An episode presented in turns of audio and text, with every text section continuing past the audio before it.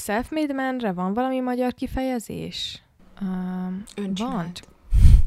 Van. Öncsinált. Ön, ön, meg, ön megvalósított? Önerő, nem? Ah, Önerőből. Igen, igen. Oké. Okay. Sziasztok, ez itt a Libikóka Podcast, én Eszter vagyok. Én pedig Panni. És a mai nap a self-made man, vagyis a siker önerőből jelenségről fogunk beszélgetni. Tartsatok velünk!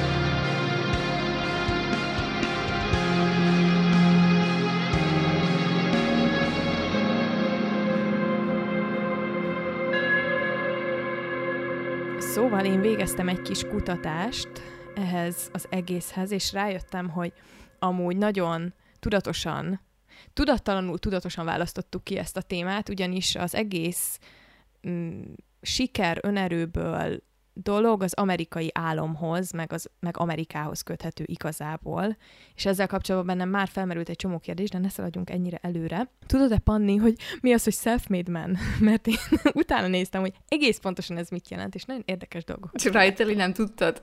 Vagy azt hitted, hogy tudod, de közben nem is. Na most, tehát nyilván nagyon méreható kutatást nem végeztem ezzel kapcsolatban, mint hogyha a diszertációra készülnék, vagy ilyesmit, de igen, öm, maradjunk annyiban, hogy így jelenben eléggé másra használjuk most már ezt, mint mondjuk amire a kialakulásánál használták. Szerintem Hmm. legalábbis. Miért, miért? Mikor? Mikor alakult? Vagy mikor kezdték el először használni ezt a fogalmat? Ez egy kis irányított kérdés. A self-made kifejezést azt először 1842-ben használta Henry Clay. Henry Clay egy szenátusi tag volt Amerikában, és Benjamin Franklinre használta ezt. Na most ebben nem fogok belemenni, mert szerintem tök felesleges ezen a ponton, viszont a jelentése az az, hogy olyan ember, akit nem a körülmények határoznak meg, hanem saját belső erőforrásból egyedül képes elérni a céljait, és egyedül képes sikeres lenni. Mármint nem a körülmények határoznak meg olyan szempontból, hogy nem nincs egy ilyen támogató Igen. közeg. Aha. Tehát, hogy alapját, alapjáraton nem egy kiváltságos háttérből érkező ember, hanem olyan, aki minden nehézség ellenére is megcsinálja, amit szeretne, eléri, amit el kell érni, nem tudom, kitartással, akaraterővel, és az egy általános jellemző, hogy általában felül kerekedik a nem annyira kiváltságos körülményein. Tehát igazából, ha szigorúan nézzük, akkor self-made man csak olyan ember lehet, aki mondjuk alacsony csorból származik, most hogy mondjam ezt anélkül, hogy azt mondanám, hogy szegény, mert általában ezt szokták így, az összes cikkben, amit olvastam, kb. erről van szó, hogy, hogy olyan ember, akiből nem nézik ki, hogy lesz belőle valaha valami, de ő megmutatja a társadalomnak, hogy meg lehet ezt csinálni tök egyedül is. Ez, ez a kiinduló pont, ez a definíció. Hmm. És akkor ez azért érdekes nagyon, mert hogy közben azok az emberek, akikre most self-made manként, vagy önerőből sikeresé váló emberekként tekintünk, mint a Bill Gates, Mark Zuckerberg, Jeff Bezos, Elon Musk, őrülük nem mondható el az, hogy hányatatott körülmények közül jöttek, és mindent pusztán azért értek el, mert ők nagyon akarták, és szétgürizték magukat miatta. Köszönjük, hogy meghallgattatok minket, ennyi volt a mai alkalom. De amúgy azon gondolkoztam közben, hogy miért csak neveket, vagy miért csak nőket tartunk számon ezzel a titulossal. Mármint férfiakat. Ja. Ez egy tök érdekes kérdés. Szerintem annyira nem nehéz megtalálni rá a választ, hogy miért van az, hogy alapvetően férfiakra használjuk, és ez egész egyszerűen abban keresendő, hogy nem nagyon lesznek nőkből hiper-szuper milliárdosok. Most így hirtelen a Sofia Amoruzó jutott eszembe, akit szerintem... Ő nem, ő nem self nem, ő egy girlboss, oké? Okay? Ja, bocsi. Jó, de hogy, hát, hogy azt hiszem, mondjuk már nem emlékszem annyira a sztoriára, pedig olvastam a könyvét még Egyébként ö, Kim Kardashianre annó. Oh, mondják God. például, na igen. Öm, Most így nézegetek, most bocsánat, csak megnyitottam egy listát. Itt van Reese Witherspoon rajta. De hogy azon gondolkozok, mert hogy amikor, amikor egy nő ér el dolgokat önerőből, akkor ilyen kedves dolgokat szoktak mondani, hogy vagy azért van, mert szép, vagy azért, mert összefeküdt mindenkivel, vagy azért, mert nem tudom miért, de hogy, hogy olyan nem lehet, hogy egy nő egyébként tényleg csak azért, mert okos és ambiciózus megcsinál dolgokat. Igen, de tudod, mit itt kezdődik nekem az egész témával kapcsolatban a, az ellenérzésem vagy problémám, mert egyrészt szerintem az, hogy self-made man vagy, vagy woman, mindegy, az mindig egy nagyon meghatározott társadalom által megítélt valami.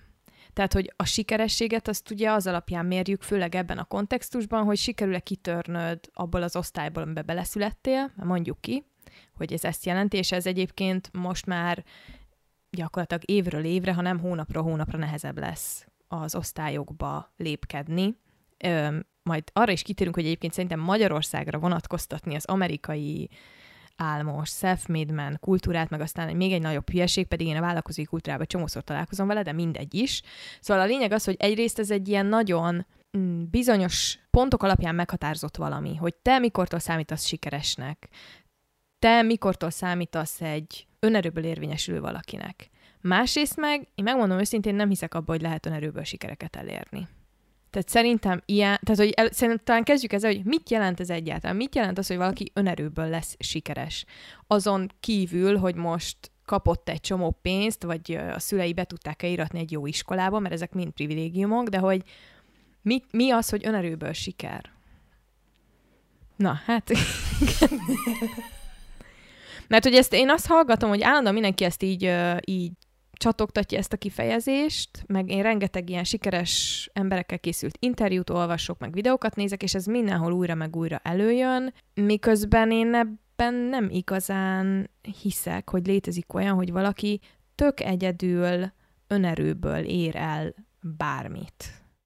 Azt most közben eszemben, hogy megnéztem, nemrég van egy ilyen uh, Viola és Opera Netflix special, amiben uh, Oprah Viola davis beszélget, annak apropóján, hogy kijött eh, a könyve nemrég, amit még nem olvastam egyébként, de el szeretnék, de hogy ő például a sztoria alapján ő, ő pont ilyennek, vagy pont ebbe a kategóriába illőnek tűnik, hogy hát ráadásul még ilyen több szempontból hátrányos helyzetből indult, hogy egy fekete nő és egy ilyen nagyon durván szegény családból, hogy így nem tudom, gyerekkorában volt, amikor nem uh, mentek iskolába, mert nem volt uh, áram, meg víz a lakásukban, és egyszerűen nem tudtak megmosakodni, meg uh, az egerekkel aludtak, meg. Szóval vannak ilyen nagyon durva történetei, és hogy ugye ahhoz képest hová jutott, de hogy, hogy ő is azért elmondja, hogy, hogy mennyire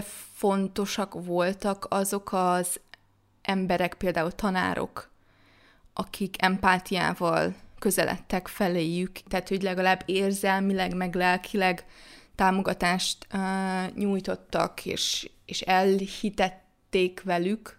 Már azért beszélek többes számról, mert hogy a, testvérének, vagy a testvéreinek is uh, hasonló története, bár nem annyira ismertek, de hogy, hogy kellettek ezek a személyek ahhoz, hogy ők elhiggyék, hogy képesek dolgokra. Szóval nem tudom, tehát, hogyha szerintem, hogyha te egy ilyen nagyon uh, sok szempontból hátrányos helyzetből indulsz, nem fogsz egy nap csak úgy felébredni, hogy mindent meg tudok csinálni, és meg is fogok. Hogyha nincs ott valaki, Illetve hogy fogja a kezed. adott esetben akár még egy ilyen traumaválasz is lehet, hogy én azt mondom, hogy már pedig annyira szar között élek, hogy az egyetlen lehetőségem, arra, hogy ebből kitörjek, hogy mindent egyedül csinálok, mindent egyedül érek el, nekem soha ne kelljen senkire támaszkodni, szóval hogy nehéz ebből nem ezt is kihallani. Ez azért nagyon nehéz ez a téma, mert közben meg a világ az totálisan megszállott az ilyen sikersztorikkal kapcsolatban. Tehát valaki minél rosszabb körülmények között közül jön, annál szívesebben látjuk utólag természetesen, mikor már eljutott arra a szintre, amit sikeresnek látunk, vagy sikeresnek ítélünk meg, mint társadalom, annál szívesebben hallgatjuk ezeket a sztorikat. Akkor, amikor valaki lent van a földön, akkor inkább ne is akarjuk őket látni, ugye? de ha sikerül kitörnie minden nehézség ellenére, akkor onnantól kezdve egyből elfogadjuk, befogadjuk, és írtán egy inspiráló történet lesz belőle. Miközben az, amit mondasz, szerintem egy tök fontos pontja ennek az egésznek, hogy nagyon sok mindennek kell azért úgy összeállnia, hogy valaki akár egy ilyen generációs szegénységből ki tudjon törni. És ez szerintem majdnem mindegy, hogy melyik országról beszélünk, mert ez általánosan is megfogalmazható igazság. Tehát igen, simán, ha nincs egy olyan tanár, akkor nem fogja azt mondani, hogy jó, akkor meg tudom én is csinálni ezt, és lehet jobb az életem. Igen, azon gondolkozok közben, hogy két hasonló körülmények közül induló ember esetében mi dönti el azt, hogy mondjuk melyikből lesz uh, gyilkos, és melyikből lesz filmsztár. Tehát, hogy, hogy szerintem valahol csak ezzel tudom összekapcsolni, hogy, hogy voltak-e, vagy találkoztak-e olyan emberekkel, akik empátiával fordultak uh, feléje a körülményei ellenére, vagy éppen amiatt, és hogy, hogy az önért, önértékelését azt hogyan tudja valaki felépíteni. Igen, most ez lehet, hogy kicsit messzebbről indul, de most nekem a Bridgetonnak az első évada jutott eszembe, spoiler alert, nyilvánvalóan a végén összejön Daphne és a herceg. Jó, még és a spoiler. Gyakorlatilag, igen, ki gondolt volna. Annak a sorozatnak az a tanulsága, hogy bármilyen súlyos traumás háttérből is jössz, a szeretet az mindent megold. És nekem egy kicsit az az érzésem ezzel az empátiával kapcsolatban is, no offense, neved magadra, csak hogy így ez egy érdekes gondolat, hogy a, az, hogy ki mennyire tud beilleszkedni, és aztán sikeres lenni ebben a társadalomban, az szerintem csak kis részbe fogja az empátia befolyásolni, amit felé mutatnak. Egész egyszerűen azért, mert, és akkor itt, itt válik érdekes ez az egész téma, hogy önmagában a körülményei, még ha valakinek adottak is a körülményei, az sem biztos, hogy előrevetíti azt, hogy ő neki milyen lesz az élete mondjuk. Tehát csak azért, mert valaki, aki mondjuk egy hányatatott családból jön, már gyerekként olyan problémákkal kell küzdeni, ami fel csak felnőttként tudna megküzdeni, éhezik, stb., az önmagában, hogy neki van egy támogató tanára, még nem fogja azt bebiztosítani, hogy ő mondjuk ebből a közegből ki tud jönni. Tehát hogy ez ugye ez megint ez a tipikus, hogy lesz valakiből sikeres ember, hogy igen, ott van benne a kemény munka, meg ott van a kitartás, és közben ott van egy csomó olyan körülmény is, aminek ahhoz meg kell történnie, és ebbe bizonyos szerencse is benne van, amit senki nem szeret hallani, hogy azok a dolgok meg tudjanak valósulni. Nyilván, hogyha valakinek olyan a hozzáállása, meg mindset, akkor könnyebben veszi észre a lehetőségeket, csak hogy szerintem ez megint csak valahol így nagyon leegyszerűsíti ezt a tök komplex problémát. Miközben egyébként visszatérve arra, hogy miért van az, hogy nőkről nem beszélgetünk, amikor self-made emberekről beszélgetünk, az meg valahol azért vérlázító nekem, mert most, hogyha a Kardashianeket arrébb rakjuk, azért alapvetően egy nőnek mindig hátrébb kell indulnia, uh-huh. mint, egy, mint mondjuk egy férfinak. Arról nem is beszélve, hogy nem tudom, mondjuk a Bill Gates, ez ugye mikor volt gyerek? Hát már nem most.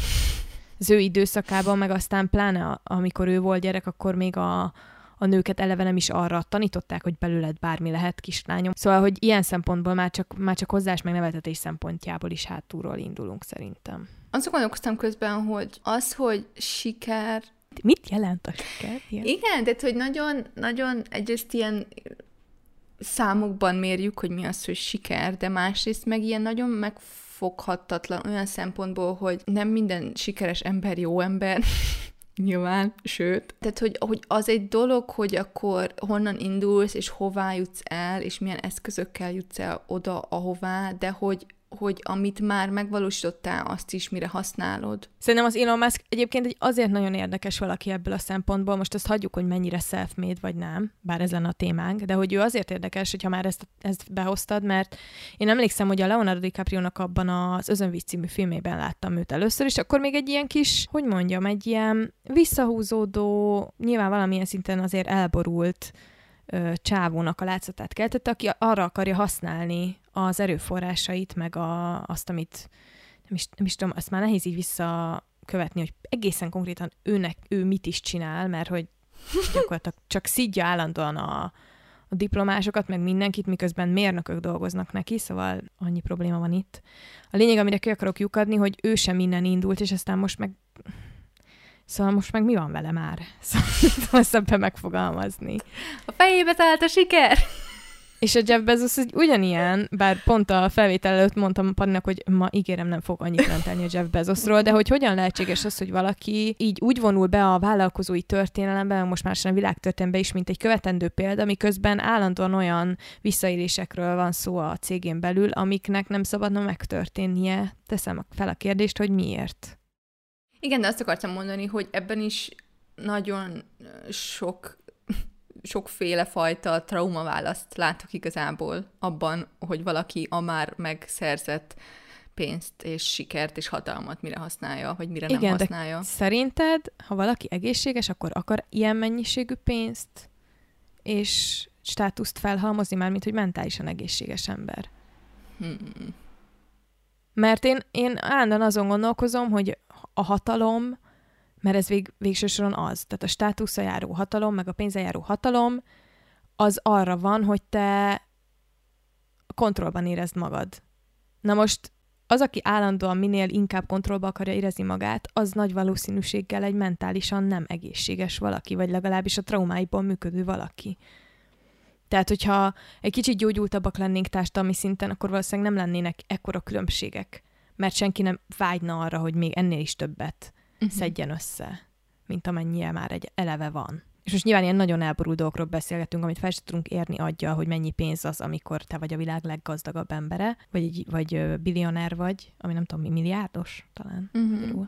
Jó, de hát ezek az emberek a fölött, vagy attól is függ mondjuk, hogy milyen valutában számolod, de hogy ezek az emberek már kb. milliárdos fölött is állnak, csak így már. De, de visszatérve így a self-made man mítoszhoz, bennem az merült fel kérdésként, hogy hogyan lehetséges az, hogy az eredeti definíciótól ilyen távol sikerül állandóan ezeket az embereket bekategorizálni. Tehát, hogy az alap az lenne, hogy nem kiváltságos háttérből érkező valaki, aki a nehézségek ellenére is ilyen vagy olyan módon, de megcsinálja. És most ehhez képest, a nem tudom, a négy emberből, akit felsoroltunk, három, az full kiváltságos háttérből jön. Hát de már csak az, hogy fehér férfiként belefogni valamibe. Már az egy kiváltságos. Már bocsánat, megint tudom, ez az, ez, ez a mindig a... Már végig ki, hogy... Férfiak. Igen, végig ki, hogy tényleg izé férfi gyűlölő vagyok. Amúgy nem. Én a férjemet nagyon szeretem. És még van pár fehér férfi, akit nagyon szeretek. Hogy valahogy mégis ezt érzem benne, hogy, hogy azért ne legyenek már a példaképeink túlságosan különbözőek attól, mint amit példaképnek akarunk látni, vagy hogy érted, hogy mire gondolok? Tehát, hogy az egy dolog, hogy mondjuk egy uh, meleg, fekete férfi tud-e valaha ebben a mai világban olyan sikeressé válni, mint egy heteroszexuális fehér férfi, de az egy másik, hogy ha annyira sikeressé válik is, kap-e annyi. Megbecsülést? Hát megbecsülést, de teret is, vagy hogy mondjam, reklámot, média megjelenést, stb. Igen, ő lesz, akire lehet mutogatni, hogy ő mindennek az ellenére megcsinálta, úgyhogy most ez a minimum elvárás mindenkitől, aki hasonló státuszban létezik. De hogy közben meg azt érzem, hogy ha egy meleg fekete férfi sikeressé válik, az a többi meleg, vagy fekete, vagy, vagy és férfinak példakép, de hogy mindenki másnak kb. inkább fenyegetés, amit nem értek, de hogy valahogy közben ez az érzésem, hogy ez, ez, ez történik.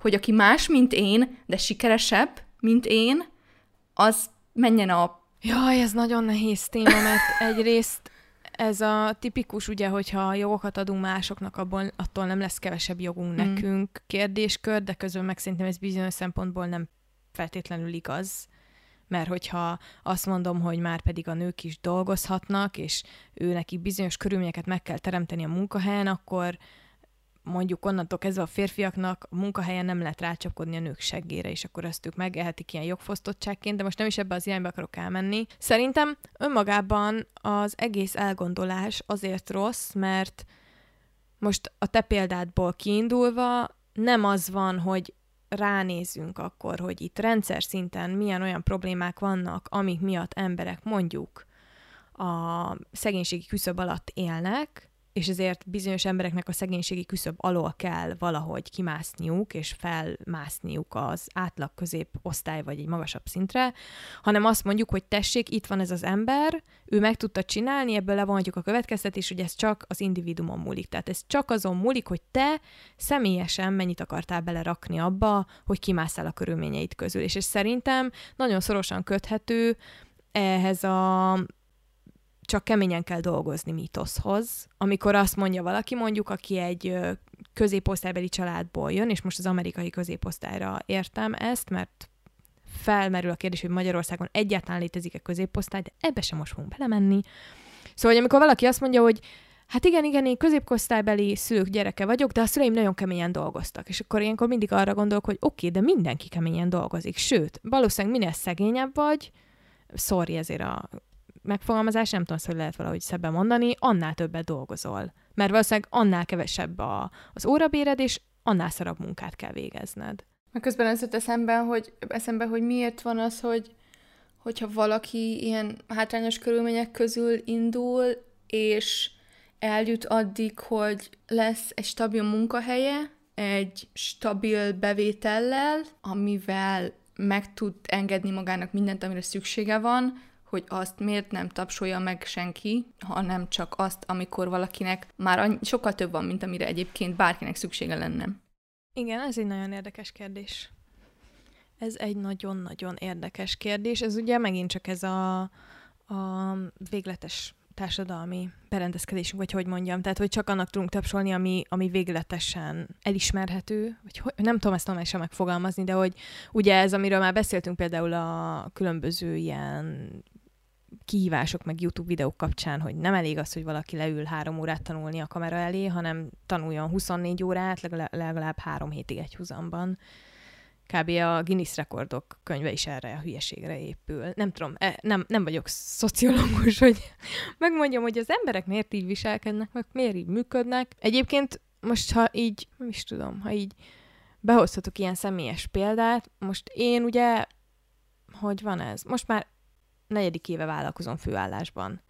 És én magamra nagyon sokáig úgy tekintettem, mint valakire, aki egyedül érte azt el, amit. És akkor ezen azóta egy csomót gondolkoztam, hogy most itt az értel azt, amit, az, azt kell érteni, hogy mondjuk van egy biztos bevételem, hogyha a férjemmel bármi történne, akkor egy fizetésből meg tudnánk élni, ami az a helyzet, hogy minél inkább telik az idő, jelenleg annál nagyobb kiváltságnak számít, Nyilván ezt fel kellett építeni, nyilván ebbe belement egy csomó plusz energia, de azt kimondani, hogy én ezt csak és kizárólag magamnak köszönhetem, így nem lehet. Mert én ezt köszönhetem annak, hogy közt, körülöttem folyamatosan voltak és vannak emberek, akik támogattak ebben. Köszönhetem annak, hogy ö, vannak olyan ismerőseim, mondjuk akár vállalkozók, akiktől segítséget vagy tudok kérni, vagy egyáltalán csak kérdéseket tudok nekik feltenni valamivel kapcsolatban. Köszönhetem annak, hogy egyáltalán Budapesten élek, Budapesten nőttem föl, és egy viszonylag normális iskolába jártam. Tehát, hogy egy csomó olyan dolognak kellett itt azért összejátszania, ami miatt szerintem nem lehet önmagában azt kimondani, bármilyen jól is hangzana egyébként egy Forbes címlapon, vagy egy interjúban, hogy én mindent önmagam egyedül értem el. Jó, de azt érzem, hogy egy egészséges társadalomban valahogy ez lenne a normális, hogy az emberek segítenek egymásnak. Tehát, hogy az, hogy így kiemelünk embereket, hogy ő mindent egyedül csinált meg, ezt egy ilyen, egy ilyen porzalmasan beteg világnak a szindrómájának érzem, meg az ilyen veregessük vállon magunkat, miközben, tehát hogy ez kb. valahogy úgy nem tudom, így ahhoz hasonlónak érzem, mint hogy így, ugye azt szokták mondani, hogy egy falu kell ahhoz, hogy egy gyereket felnevelj, és régen tényleg egy falu volt, és akkor most meg ott vannak az anyák így full egyedül, és ilyen, nem tudom, így, így magányosan ezzel az élménnyel, és kb. bármit csinálnak, mindig lesz valaki, aki kivetni, talál, kivetni valót talál ebben. Tehát, hogy valahogy érzem a párhuzamot ebben, hogy nem tudom, míg régebb az emberek összeálltak, és megcsináltak együtt dolgokat, és az volt a normális. Most mindenki annyira individualista, hogy így ezt, ezt ünnepeljük, hogy te egyedül megcsináltad, hurrá! Miközben Egyébként nincs a self-made man dolog is alapvetően az individualizmusból eredeztethető egyébként. Erre is találtam forrást, majd mindenbe lesz linkelve a szokásos leírásba, hogy igen, ezt szokták egy ilyen individualizmus kontra kollektivista ö, hozzáállásként is így szoktak erről beszélgetni. Mert most akárhogy is a világ leggazdagabb embereinek is mind vannak alkalmazottai, az elejétől kezdve volt csapatuk. Tudom, hogy ez ilyen kicsit ilyen szőrszálhasogatás, hogy akkor most egész pontosan ki hány emberrel és hogyan dolgozott össze. Közben meg azt érzem, hogy igazából az összes ilyen dolog, amit megünneplünk, mint hihetetlen siker, egy embernek a sikere, az valójában egy hazugság. És ez így ilyen formában nem létezik. Csak szerintem a másik oldala ennek az, hogy nagyon könnyű ezt a gondolatmenetet utána arra használni, hogy azt mondjam, hogy én akkor nem csinálok semmit, mert hiszen egyedül nem lehet semmit sem megcsinálni. Mert hogy én ezt, a, ezt is látom, amikor a felelősségvállalásról van szó saját életünkért mondjuk, hogy oké, akkor ez egy, egy kamu, mert a Bill Gatesnek is szerencséje volt, meg a nem tudom kicsodának is, úgyhogy akkor én meg se próbálom, mert ennek így önmagában működnie kéne. És szerintem olyan nincsen, hogy egy társadalom úgy működik, hogy az emberek nem csinálnak benne semmit, csak várják, hogy majd valaki összeáll és segít nekik valamiben. Ez egy tök nehéz dolog. Nem tudom, én abban is érzem azért a veszélyt, hogy, hogy nincs, látod, neki nem volt szüksége senkire, és egyedül megcsinálta, hogy így ezzel kb. milyen minden fasságot már, bocsánat, vissza tudsz igazolni magadnak, hogy mindenkit elgáncsolhatsz, mindenkin végiggázolhatsz, és hogy ez mind oké, okay, mert nincs szükséged senkire. De hogy közben meg szociális lények vagyunk, és hogy oké, okay, hogy mindenkin végiggázolhatsz, de hol leszel? Hát hol? Ez itt a kérdés. Nem baj, tehát ezeknek az embereknek szerintem amúgy is akkora házuk van, hogy nem találkoznak benne senkivel, még akkor is, hogyha vannak benne más emberek, szóval. Jó, egyébként a másik vetület ennek az egésznek, hogy ugye ez egy nagyon amerikai dolog. Ahogy az amerikai álom is egy nagyon amerikai dolog, és szerintem Magyarország akár csak a történelmi sajátosságai, akár a kommunizmus, akár az egész berendezkedés, társadalmi berendezkedés miatt tényleg egyszerűen mondtad, nem... Hogy, tényleg azt mondtad, hogy az amerikai állam nagyon, nagyon amerikai? Igen, az amerikai, áll, amerikai állam az nagyon amerikai. Hát, hogy ez, ez alatt most... Jó. Ezzel alatt azt értem, hogy nyilván ez onnan jön, az otthoni közegre lett valamilyen módon kitalálva, arról megint vitatkozhatnánk, hogy ez mennyire állja meg ott a helyét, de hogy amikor ezt próbáljuk így implementálni mondjuk a magyar közegbe, vagy a magyar kultúrára, és most akár akkor maradjunk a self-made man magyar vállalkozói kultúrára, ráhúzása az így Jó, de hát az egész nem fog működni. amerikai álom egy hazugság, mert hogy egy egész nép a benszület, benszülötteket lemészárolva, és az immigránsok, nem tudom, erőforrásait kizsákmányolva lett valami, és akkor most így teljesen kifordult magából, és hirtelen utál mindenkit, aki nem idézőbb amerikai. Na, hát igen, ez egy fair point. Azért kell nagyon óvatosan bánni például az ilyen motivációs könyvekkel, meg ilyesmikkel is, amikről ugye az egyik előző részben beszéltünk, talán pont az előzőben, mert mondjuk egy Brian Tracy, valaki ismeri, akkor ismeri, ha nem ismeri, akkor ne is ismeri meg inkább. Ő értem, hogy az a mindsetet azt át lehet venni, meg értem, hogy lehet pozitívan gondolkodni, meg értem, hogy nagyot kell álmodni, de egy teljesen más kiindulási pont az, amikor Amerikában egy családnál nem kérdés az, hogy van-e két kocsi, vagy nincsen. Én meg úgy nőttem hogy nem volt autónk, tehát hogy nem, most nem tudom, hogy mondjam, ezt nem tudom jól kifejezni, de hogy szerintem nehéz megtalálni, hogy hol van az a vonal, ami még motivál, és hol van az, ami viszont már, hogyha megpróbálod az életet ráhúzni, akkor egész életedbe csak nyomasztani fog, mert egyszerűen a különbséggel indult valaki, aki ott él, amit te nem tudsz behozni, pusztán csak azért, mert az már önmagában privilégium, hogyha te Amerikában nőttél föl. Most vitathatnánk, hogy melyik népcsoportnak, de érted, hogy mire gondolok.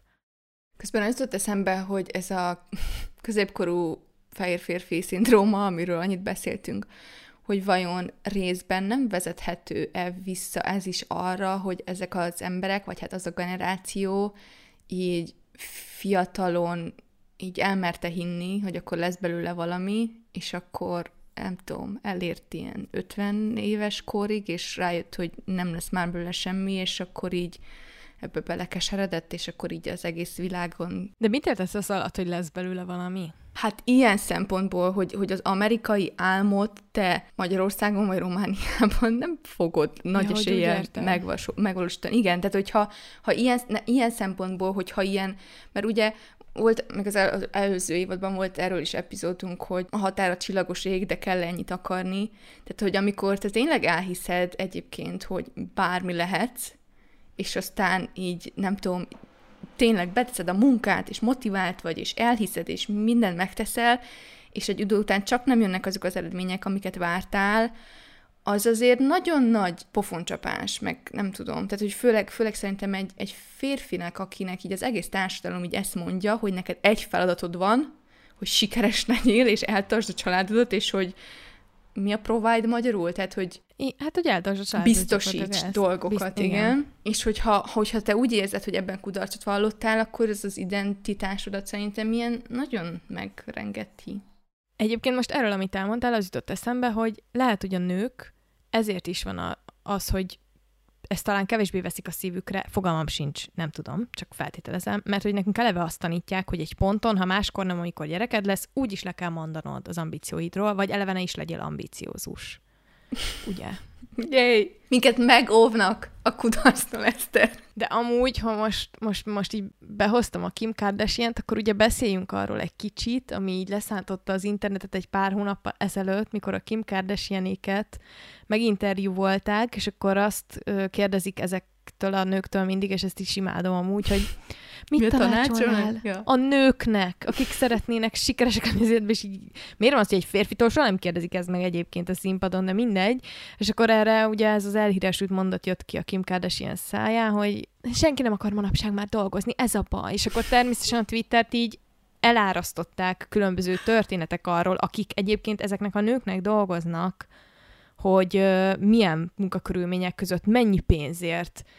Most eszembe jutott csak az Ördögpradát visel című film, ami ezt tökéletesen megmutatja így a divatiparban, ami megint csak így ez a self-made man-e, vagy self-made woman-e a Kim Kardashian, hogyha egyébként nem tudom hány e, Először is van egy egész stáb, ami forgatja őket, akiket valahonnan ki kell fizetni. Másrészt az ő családja amúgy mindig is egy gazdag családnak számított, Hát jó, meg privilégium, nem tudom, privilégium hátán. Meg nem tudom, hogy azt a, azt a trendet látta, de TikTokon, amikor már nem tudom, melyik ennek a fürdőruháit igen, reviewolják az emberek, és akkor ilyen, hát ez a leírhatatlan kacat, ami, ami egyszerűen hordhatatlan, Egyébként erről volt is valahol egy összeállítás, ezt nem fogom tudni már valószínűleg megtalálni, hogy nem a Kimnek, hanem valamelyik tesójának, szóval valamelyikünknek ugye több ilyen mm, ruha lánya is volt, meg kozmetikai márkája is, meg minden, és gyakorlatilag majdnem minden bedől. Tehát, hogy még csak azt se lehet mondani, hogy sikeres vállalkozók, ha bár ugye megint csak mitől lesz valaki sikeres vállalkozó.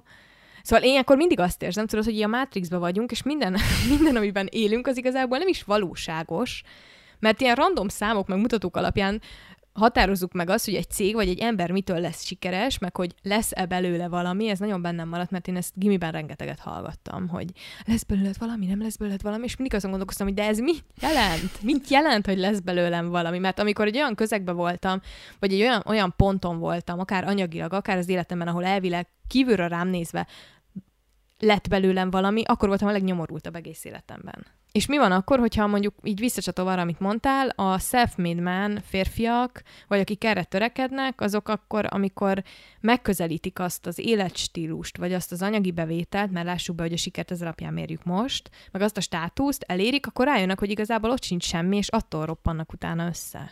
De messzire vittük megint ezt a témát. De én, nem, én valahogy kétlem, hogy ezek az emberek, vagy nem tudom. Úgy érzem, nem feltétlen hogy... tudatosan ja. érzi, de bennem sokszor felmerül például, hogy az életközepi válság, és most mondom, hogy nyilván nem vagyok pszichológus, de hogy az életközepi válság miért van az, hogy ennyire brutális a, a, a férfiaknál? Mert nem vagyok róla meggyőződve, hogy pusztán amiatt, mert nem tudom, 50 éves korában mindenki számot vett magával, de hogy miért van az, hogy, hogy kompenzálni próbálnak nagyon sokan. Fiatalabb nővel, jobb autóval, családot hagyással, meg minden egyébbel. Azért, mert addig felépítettek egy életet, rájönnek, hogy a, az életük fele azzal telt, hogy valami olyat próbálnak é- építeni, amitől azt gondolták, hogy majd boldogak lesznek, és aztán nem lesznek azok. Most az összes férfi hallgatónkat nyilván így kihívtam. Valószínűleg a nőknél is van ilyen, csak a nőktől annyira elvárjuk, hogy tartsák magukat a keretek között, hogy ők nem valószínű, hogy lelépnek egy fiatalabb pasival a családjuktól. Hmm. Ez a helyzet. Hmm.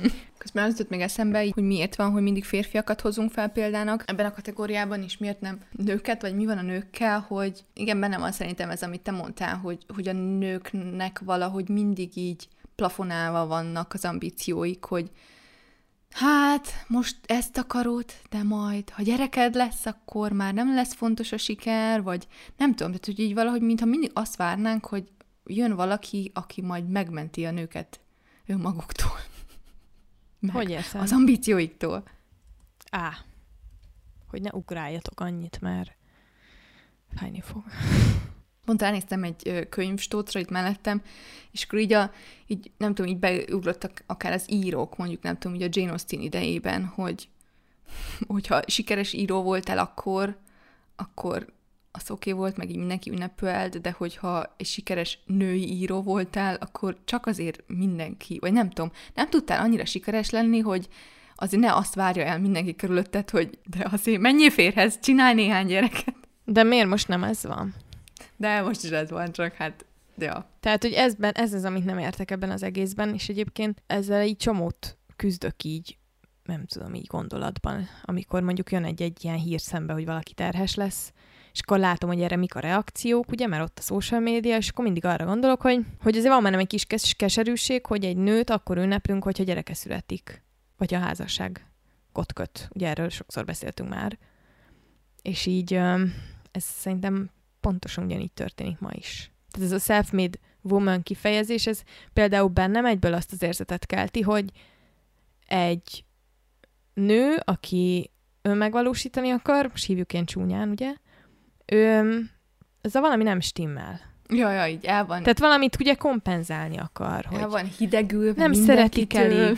Igen, egy karrierista, és akkor közben meg itt van most ez a nagyon érdekes évelején megfigyelhető ilyen jelenség, hogy ugye a Netflix is, meg azt hiszem a Hulu is kihozott egy sorozatot, mindkettő egy nagyon nagyot bukó, sikeresnek számító női vállalkozóról szólt. Az egyik a, az Anna Delvi történet volt, a másik pedig a The Dropout, ami az Elizabeth Holmes történet. Mindkettő egyébként tök jól sikerült, csak bennem az merült föl, hogy miért van az, hogy sikeres női vállalkozókról, most idézőjelben, mert nyilvánvalóan mindketten csalók voltak, de hogy ez is, hogy ha sikeres női vállalkozóról készítünk filmet, akkor csalókról csinálunk filmet, meg sorozatot, és ráadásul főleg az Anna Delvi egy annyira irritáló, annyira idegesítő, annyira bosszantó karakter, miközben tökéletesen hozza azt, a, most azt hagyjuk, hogy szociopata vagy pszichopata, mert mindegy ebből a szempontból, de hozza azokat a, az elvárásokat így internalizálva, amiket lát kívülről. Tehát, hogy neki mit kell elérnie, mit kell megvalósítani, miközben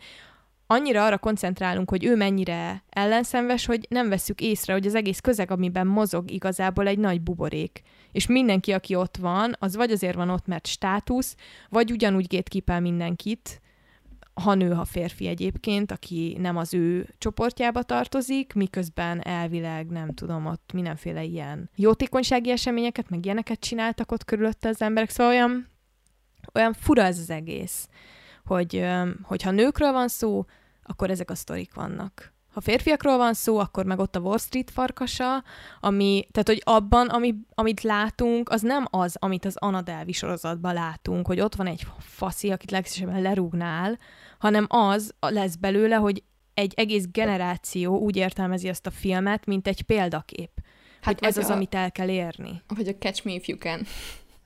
Ugyanez ugyanez. Azt pont nemrég néztük meg, és olvastam alatta amúgy a kommenteket, meg a véleményeket, és igen, minden másik ö, komment arról szól, hogy jaj, milyen csodálatos. Én meg így, de hát ez egy csaló, és egyébként abban is tök benne van a, a trauma, hiszen ő is egy trauma válaszként működik, vagy hogy mondjam, de hogy, mi, na érted, hogy mire gondolok?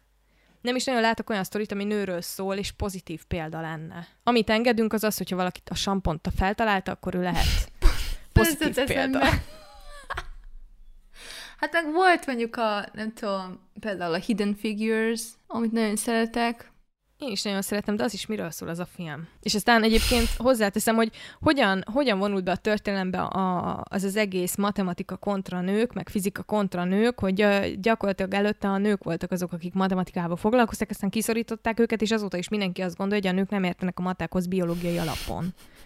Vagy ez mondhatnánk egy csomó feltalálót egyébként, aki learatta a babérokat, mert a nők nem is, hogy van ez, hogy nem lehetett ilyen szabadalmaztatás az ő nevükön, és ez egy csomó mindenről azt gondoljuk majd, hogy férfiak találták fel, miközben baromira nem. Az egész, az egész világ egy hazugság. egész történelem egy hazugság. Miközben róluk nem tanulunk. Tehát, hogy egyébként akiről tanulunk, azok kizárólag férfiak. És nem tudom, hogy most hogy van, de 10 évvel ezelőtt, mikor én jártam Givibe, nem tanultunk női feltalálókról, nem tanultunk senkiről a Marie Curie kívül, aki a, mint feleség vonult be ugye a könyvekbe. Nem tudok egy epizódot se csinálni, anélkül, hogy ilyen isrukon rendelnék. Ezt most már azt hiszem, hogy ugye másik évad közepére kijelenthetjük. Tehát a válasz a kérdésedre, miért nincsenek self-made, self-made womanek, mert azt sem tudom, hogy hol kéne őket keresnem, hogy őszinte legyek. Ami nem tudom, hogy róla árul el valamit, vagy a társadalomról. Hát ott van a Rolling.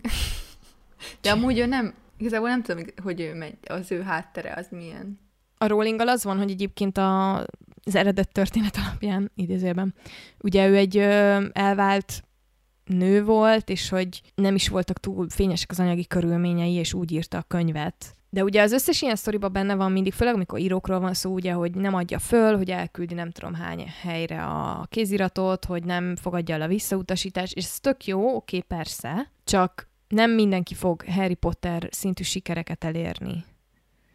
Tehát ahhoz ott valaminek nagyon jól kellett működnie, hogy az a könyv ennyire berobbanjon, ennyire felkapják, és nyilván utána már egy nagy üzleti gépezet is meg az egész mögé bekerült. Tehát, hogy ha most írsz egy könyvet, akkor nem biztos, hogy az egy Harry Potter szint lesz. Ami nem azt jelenti, hogy ettől függetlenül nem kell könyvet írni, hogyha valaki könyvet akar írni, mert hogy ez is olyan érdekes, hogy ha sikerről beszélünk, vagy arról, hogy vállalkozó lesz valaki, vagy arról, hogy van valakinek egy jó ötlete, akkor mindig arról beszélünk, hogy azért csináld, mert iszonyatosan gazdagnak kell lenni, a leggazdagabbnak kell lenni, a legsikeresebbnek. Miért nem lehet az, hogy csak úgy vagy, és örülsz neki, hogy megveszik a könyvedet, és örülsz neki, hogy keresel, nem tudom, 50-60 milliót, miért kell mindenkinek 100 ezer millió forintot keresnie, mondjuk?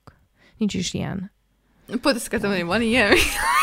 hogy 100 ezer millió? millió? Mostantól lesz. Elvégre a pénz is csak egy ilyen social construct, ha úgy nézzük, főleg most. De most már hagylak téged is érvényesülni.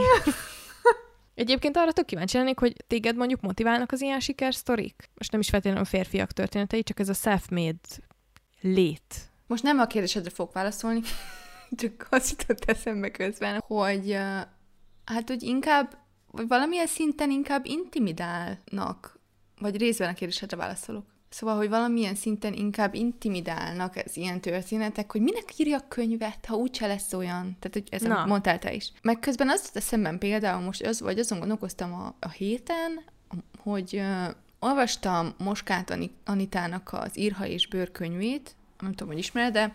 de Igen, hogy, persze. És hogy az végig, amíg olvastam a könyvet, azon gondolkoztam, hogy én ezt annyira megnézném filmben, vagy sorozatban, és hogy utána meg azon gondolkoztam, hogy de mennyire igazságtalan, hogyha ő azt a könyvet angolul írta volna, vagy valahol máshol írta volna, máshol jelenik meg egy másik nyelven, akkor sokkal nagyobb esélye lenne arra, hogy legyen belőle egy nagy sikerű mozifilm, mint így, hogy Magyarországon magyarul írta. És hogy lehet, hogy soha nem fog eljutni az emberiség nagy részéhez ez a sztori, csak azért, mert ő ezt magyarul írta meg Magyarországon.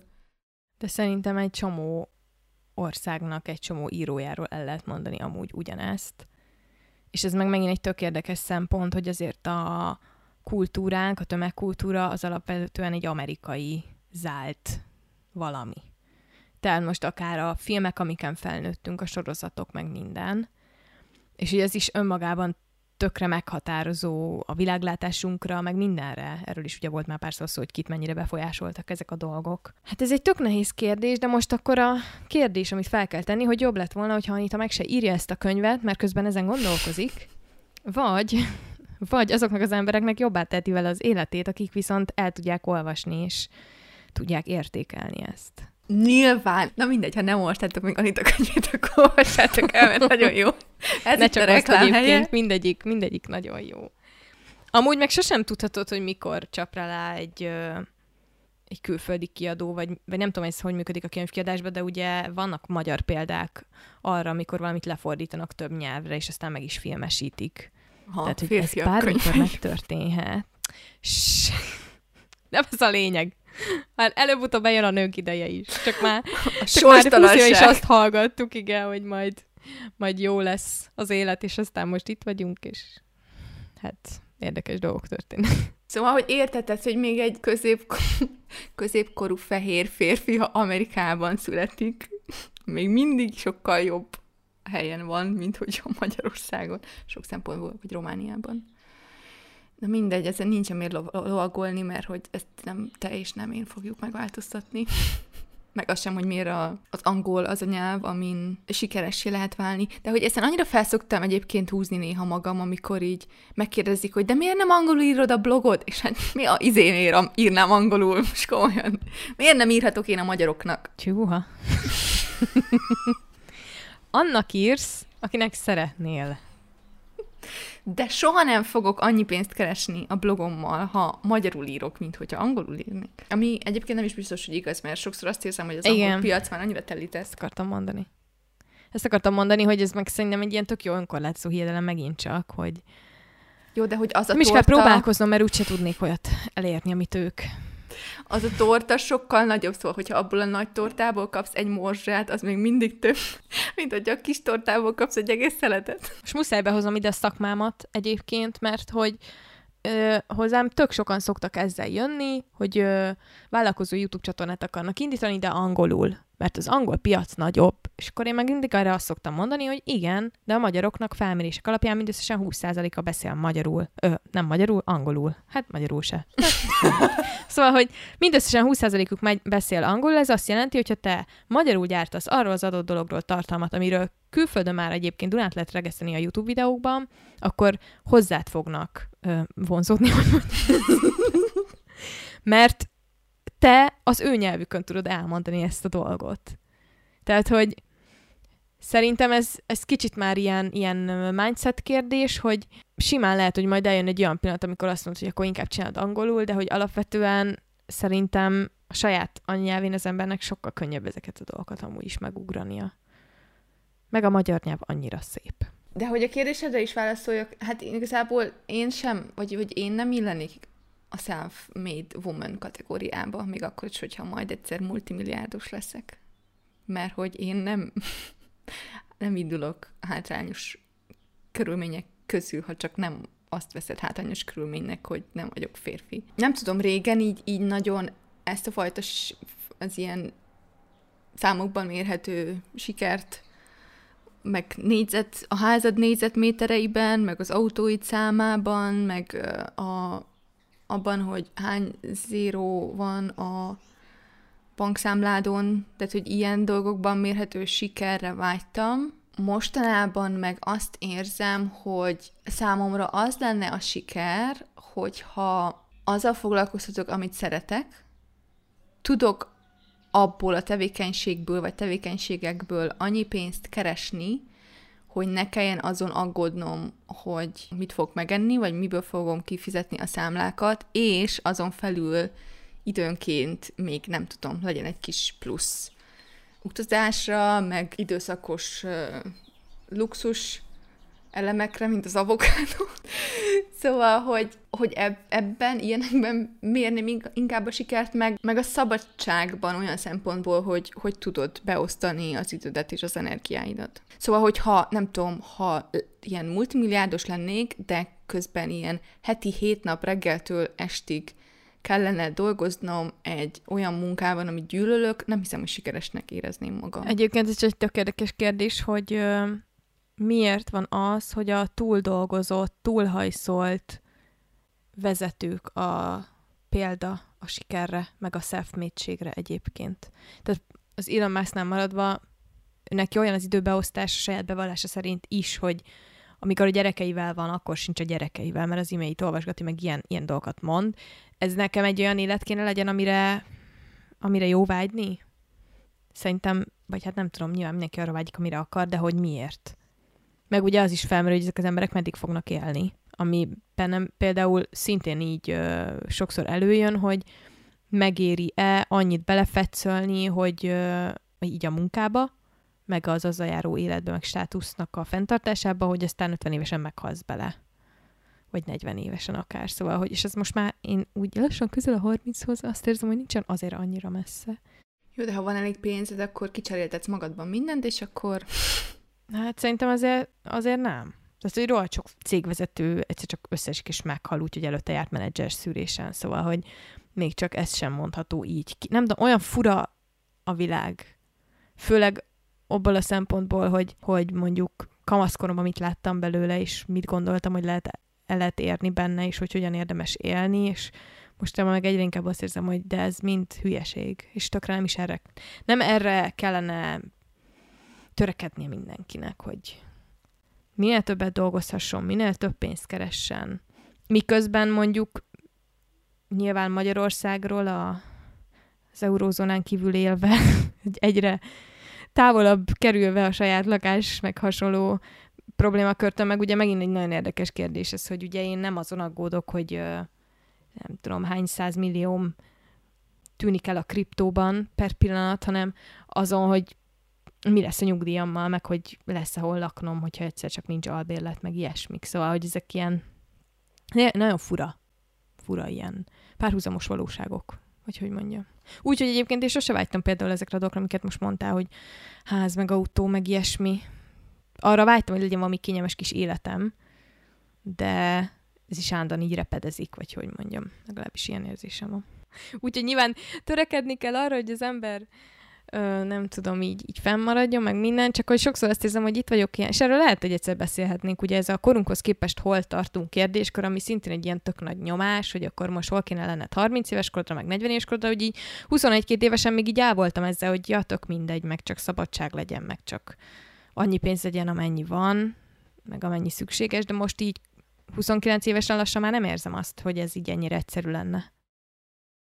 Pont ezen gondolkoztam ma, vagy így, így besz, erről nyilván beszélni, hogy, hogy így mennyire fenntartható ez hosszú távon az, hogy a férjem így, nem tudom, eltűnik több hónapokra hajóra dolgozni, és így mondta, hogy hát, hogyha gyerekünk lesz, akkor nyilván ezt nem szeretné, meg hogy pénzből is mennyi, mennyi az elég, és akkor azon gondolkoztam, hogy hát, hogy így most inkább az van a fejemben, hogy jó, de most így, így jó, hogyha sokat keres, akkor tudunk félrerakni belőle, addig, amíg, amíg lesz egy, nem tudom, fellépítjük így a, a, a házunkat, amit szeretnénk, és akkor így kb. bevillant, hogy jó, de hogy utána meg aztán az lesz, hogy oké, okay, akkor nőnek a gyerekek, akkor a gyerekeket egyetemre kell küldeni, meg ez van, meg az van, utána meg akkor kezdünk idősebbek lenni, akkor meg a nyugdíjon kell gondolkozni, szóval, hogy igazából lehet-e, vagy lenne-e olyan, amikor így azt mondod, hogy jó van, most már, most már így oké okay, nekem a minimálbér. Igen, igen, ezt nem tudom, kinyissuk ezt a témát most, de ja, tökre átérzem. Ez, ez megint ez a miért kell nekünk egész életünkbe dolgozni és robotolni kérdéskör? Mert még ha szereted is a munkádat, meg minden néha, akkor is azt érezheted, hogy annyira elegem van már belőle, hagyja már mindenki kicsit békén. Te hiszel-e abban, hogy létezik olyan, hogy self-made men? Most nem csak a men, hanem woman. Igazából azt gondolom, hogy így általánosságban ezekkel az értékítéletekkel másképp kellene bánnunk, mint társadalom. Vagy hogy úgy, nem azt mondom, hogy ne ünnepeljük a sikereket, csak hogy ne legyen mögötte az, hogy van olyan, hogy jó siker, meg van olyan, hogy rossz siker, meg hogy ilyen, nem tudom, valaki így ezt egyszer eldöntötte, fehér középkorú férfiak, hogy milyen, hogy milyen egy dolog, amit így el fogunk fogadni, hogy sikeres, vagy jó, és hogy akkor annak mindenki vesse alá magát. Tehát, hogy valahogy az egész rendszert kellene újra gondolni, nyilván. Mindig erre jutunk. Mert hogy egyébként igen, tehát amit mondtam azelőtt, hogy hogyha valaki most onnan indul, hogy hajléktalan, és eljut arra, hogy van egy stabil bevétele, és egy állandó lakhelye, ami már önmagában kb. lehetetlen, vagy hogy ugyan annyi az esélye, mint hogy valakiből Jeff Bezos lesz, azt miért nem ünnepeljük? Én inkább azt tenném föl kérdésnek, hogy a spotlight, vagy hogy van ez magyarul, hogy ez mindig, mintha ugyanazokra az emberekre irányulna. És nyilván, hogyha valami érdekel, és utána nézel, akkor találkozol ilyen történetekkel, meg utána lehet keresni, hogy miért vannak bizonyos rendszer szintű problémák, és hogy ezek hogyan épülnek be a társadalomba, de közben meg a felszínen ugye soha nem ezt látjuk, hanem mindig csak azt a négy-öt embert, akit valami miatt úgy döntöttünk, hogy kiemelünk, és sikeresnek titulálunk, és követendő példának állítunk. Jó, de közben most már azért azt is lehet látni, hogy ugyan ez a az ilyen, nem tudom, kollektíva, aki eldönti, hogy ki lesz a követendő példa, ugyanolyan gyorsan tud valakit cancelni is. Igen, de az tök érdekes kérdés ebben az egészben, hogy alapvetően a, az interneten, amikor megindulnak ilyen nagy tömegek, ott nem egy ember dönti el, hogy valakit mostantól utálni kell, vagy nem, hanem igazából a kollektíva így rá pörög valamire, átveszi egymástól azt a szentimentet, vagy akár azt a hírt, és akkor onnantól kezdve, mire eljut a harmadik, negyedik emberhez, ott már csak egy véleményt lát, és akkor az alapján eldönti iszonyú sok ember, hogy valakiről mi a véleménye. És ez például egy tökéletes jelenség nekem így, így a médiával kapcsolatban általánosságban, hogy mindenki azt gondolta, hogy ha lesz az internet, akkor majd mindenki sokkal komplexebben is és átfogóban fog véleményt alkotni, és ehhez képest megkerülgetjük állandóan az álhíreket, és soha nem tudod megmondani, hogy valamiről, amit látsz, az úgy van-e, vagy nem. Vagy úgy volt-e, vagy nem. De például most nem tudom, tegnap elkezdtem olvasni egy könyvet, és akkor így az, nem tudom, az elején van egy ilyen sztori, hogy hogy a pap megjelent egy nap egy ilyen csinos kislányjal, és még mielőtt így konfrontálhatta volna a közösség, hogy mi történik, kiderült, hogy az unoka húga és hogy, hát, hogy ez még kb. ez a jobbik eset, de hogy a valóságban a legtöbbször az történik, hogy így senkit nem érdekel valakinek a sorsa annyira, hogy utána menjen, hogy igaz-e az, igazak-e a hírek idézőjelbe, vagy a plegyka, vagy nem, hanem hogy így nagyon gyorsan mondunk ítéletet.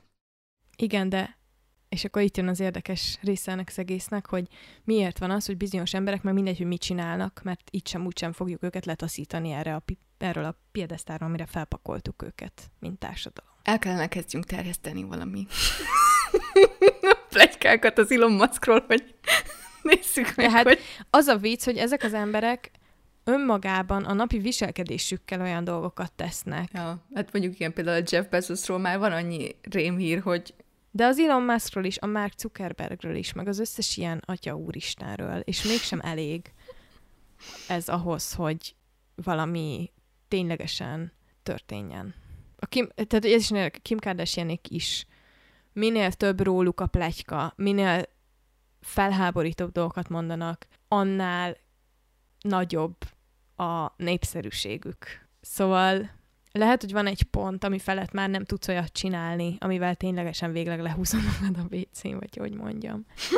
Engem inkább ennek az egésznek, az, az egész szabályozásnak a hiánya zavar, hogy hogy mondjam. Tehát ugye a Jeff Bezos azért a világ leggazdagabb embere többek között, nem azért, mert akkora elme, maximum abban akkora elme, hogy megtalálta a kiskapukat, hogy hogyan lehet adómentesen működtetni egy ekkora vállalatot. Tehát, hogy miért van az, hogy úgy működik a világunk, hogy a leggazdagabbak adóznak a legkevesebbet, és a legszegényebbek adóznak a legtöbbet. Ugye ez is kapitalizmus kérdéskör, megint csak rendszerfelépítés kérdéskör, de most visszatérve az alaptémára, a self-made emberek nagy része, akiket ma self-made emberként tisztelünk, vagy mutatunk be, ők privilegizált háttérből jönnek, nagyon sokuknak gazdag szülei voltak, nagyon sokuknak olyan tanítatása volt, amiről innen Kelet-Európából álmodni sem mer az ember. Innentől kezdve szerintem kár őket példaképnek megtenni.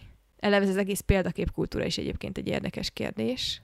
Kicsit olyan, mint a hustle culture, hogy kitűzünk valamilyen elérhetetlen célt, és utána agyon hajszoljuk magunkat azért, hogy olyanok legyünk, aminek sosem leszünk, mert egész egyszerűen a körülményeket nem lehet függetleníteni az egyéntől, még akkor sem, hogyha szeretnénk felülkerekedni nehézségeken. Ma is megváltottuk a világot. Lehet, hogy ez kéne legyen amúgy a, a Libikókának a... Teglánya? Teglánya. Ma is megváltottuk a világot. Én azon szoktam gondolkozni, hogy, ez, hogy vajon mindig annyira el volt cseszve a világ, vagy egész egyszerűen az információ elérhetőség miatt sokkal többet érzékelünk belőle akár a rendszer szintű problémákból, akár abból, hogy ténylegesen milyen szörnyűségek történnek a világon, de hogy főleg a rendszerre most így ránézve, ez mindig ennyire el volt toszva, vagy most így kicsúcsosodik az egész, és beérnek dolgok? Én nem tudom, én úgy képzelem, hogy régen igazából még jobban, vagy még, rossz, még, még rosszabb volt, meg még nagyobb szintű visszaélések történtek, csak egyrészt sokkal többen vagyunk, ezért minden példából több van most, másrészt meg az internet, meg a tévé, meg a minden így felhangosít embereket, meg ez a spotlight, amit te is mondtál. Szóval nem hinném, hogy most rosszabb, mint régen, csak egyrészt több információnk van arról, hogy mennyire rossz, másrészt meg önreflexívebbek vagyunk szerintem, még akkor sem nem, néha nem így tűnik. Na hát akkor csak sikerült kihozni valamit az epizód végére, ami pozitív. ha ezt pozitívként értékeljük, hogy most már Jó, csak, önreflexívebbek csak, vagyunk. Csak hogy az a, az a baj szerintem, hogy, tehát, hogy annyira lassan haladunk, vagy annyira lassú ez a pozitív irányú fejlődés, hogy már nagyon el vagyunk késve ahhoz képest, hogy így mennyire elrontottunk mindent magunk körül. Tehát, hogy oké, okay, hogy mondjuk két generát, két, három, négy, öt generáció múlva már egészen oké okay, emberek élnének a Földön. De csak... gondolod? Mert én azt látom, meg hallom, hogy akik öt generációval előttünk voltak, ők is ilyeneket gondoltak. Tudod, ez, ez olyan, mint a majd a, a mi gyerekeink gyerekeinek már jó lesz, és közben meg a mi szüleink is azt gondolták, hogy majd nekünk, meg a gyerekeinknek milyen jó lesz. Hozzájuk képest. Van az a film, nem jut eszembe, nem jut eszembe a cím, egy ilyen idióta komédia, amikor így, nem tudom, valaki ilyen komába, nem, nem, hanem így ilyen mesterségesen elaltatják, és amikor felébred, akkor kiderül, hogy a Földön mindenki egy idióta, és akkor ő a legokosabb ember. Az idiocracy, vagy? Igen, igen, nem. igen.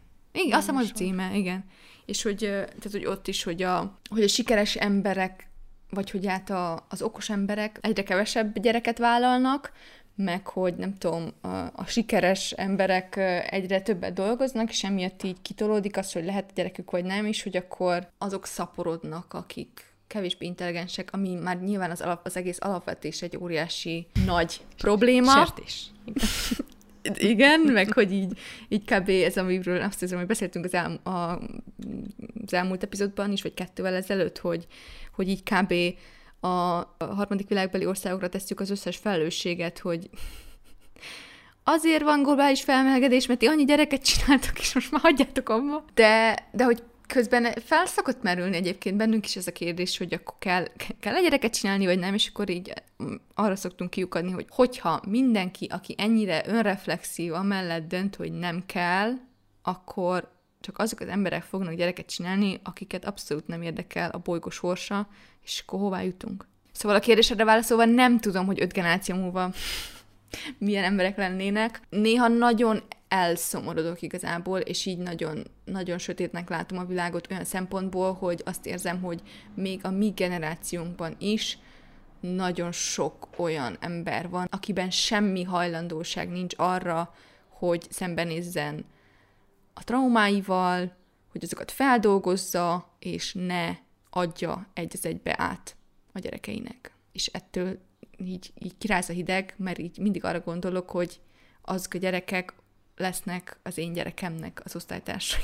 Nehéz erre mit mondani, mert nem tudom, mert szerintem ez megint csak egy ennél jóval összetettebb kérdéskör. Maga ez az egész gyerekvállalás is, az is, hogy szerintem itt az amerikanizálódás, ez egy létező szó, remélem, ez abban is tetten érhető, hogy mondjuk Kelet-Európában teljesen magunkra húzzuk azokat, azokat a fogyasztói társadalomban működő rossz szokásokat mondjuk, amiket viszont nem követünk el, de halljuk mindenhonnan, hogy ömlik ránk a túlfogyasztás, meg a túlvásárlás, meg a nem tudom micsoda, miközben Magyarországon kinyitod a fagyasztórat, és bele van rakva fagyis dobozba a három hónap ezelőtti töltött káposzta vagy pörkölt maradék, olyan szinten nem dobunk ki kaját, meg az életbe nem költöttem még heti szinten több száz fontot a H&M-ben ruhára, meg ilyenek, de közben állandóan szarul érzem magam amiatt, amikor évente kétszer elmegyek vásárolni, szóval hogy ez, ez megint egy önmagában külön kérdéskör, önmagában külön kérdéskör a gyerekvállalás,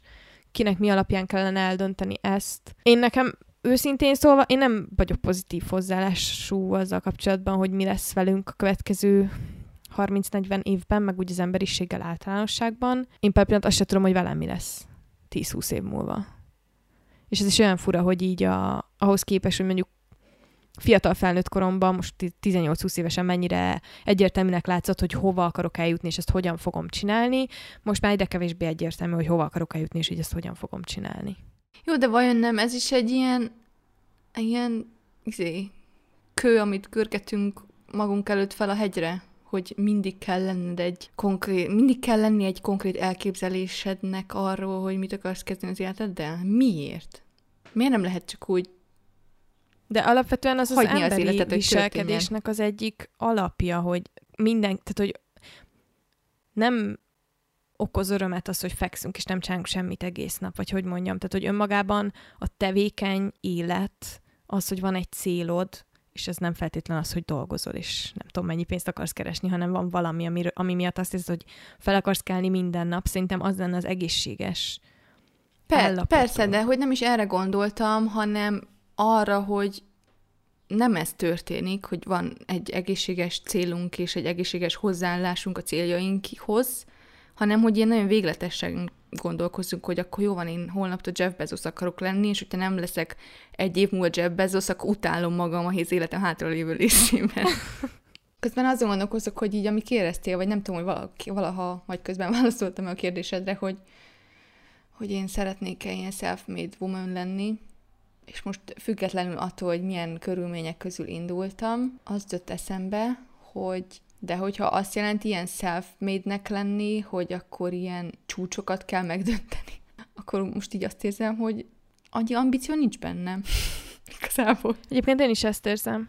Én is ezt érzem. Mostanában egy csomószor feljött a kérdés, ö, ilyen beszélgetés, baráti beszélgetések közben meg ilyesmi, hogy mikor fogok felvenni alkalmazottat. És akkor így mindig ülök ott, hogy semmikor. Tehát, hogy leginkább, leginkább semmikor. Mert hogy ugye az lenne a következő lépés egy vállalkozás életében, amikor már stabil, meg jön a profit, meg kezdem látni, hogy akkor itt-ott már jó lenne egy kicsit ott mm, folyamatokat optimalizálni, meg ilyenek, hogy akkor na, most akkor jön az, hogy felveszel valakit magad mellé, és akkor azt érzem, hogy a gondolatától, hogy én cégvezető legyek, ettől már önmagában ilyen fullasztó érzésem van, hogy tökre szeretnék arra példát látni, és hát egyébként majd fogok is keresni, hogy mi van akkor, hogyha valaki tudatosan marad picike, és tudatosan marad akkora, mekkora, mert hogy tudom, hogy igazából most, hogyha keresnék egy, mit tudom én, többet egy kicsivel, már azt az anyagi, tehát azt az összeget, ahhoz nem élném,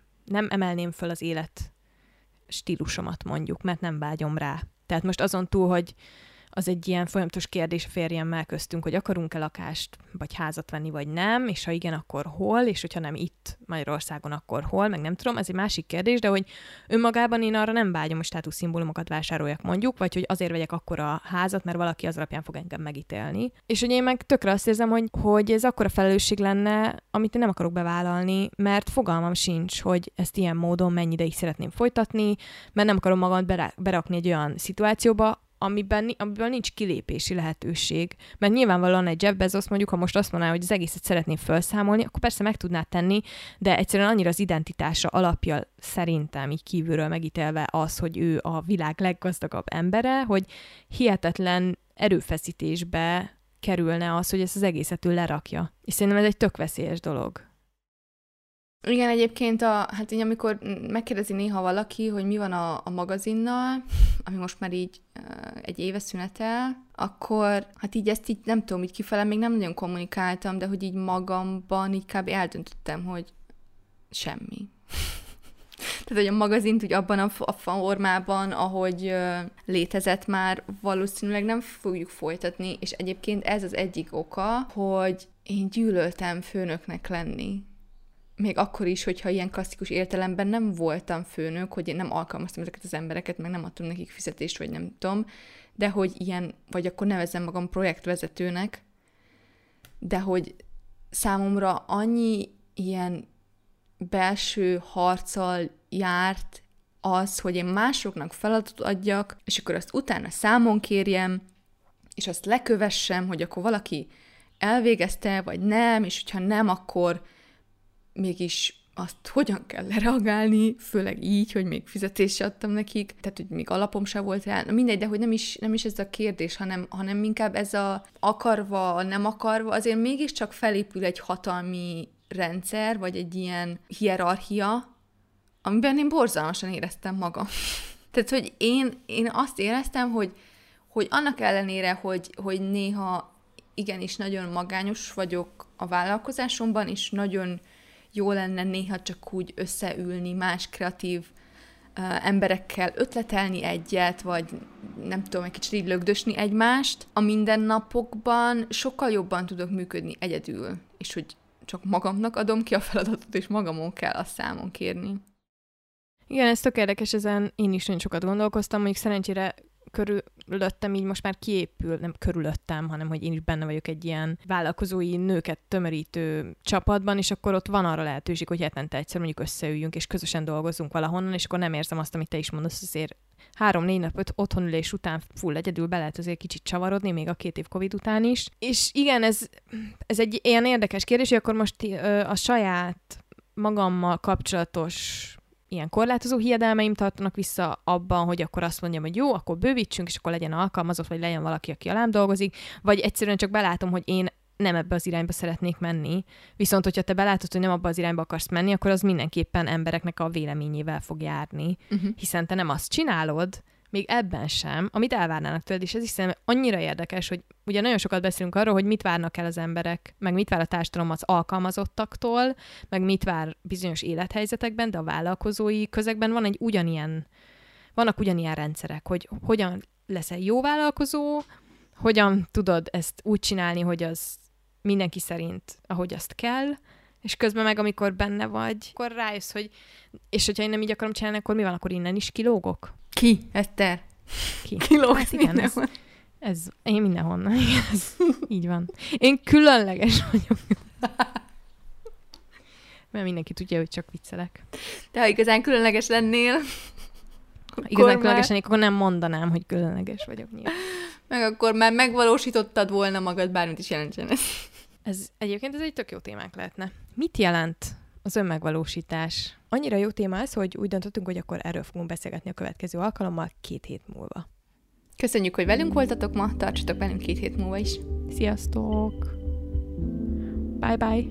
Bye bye!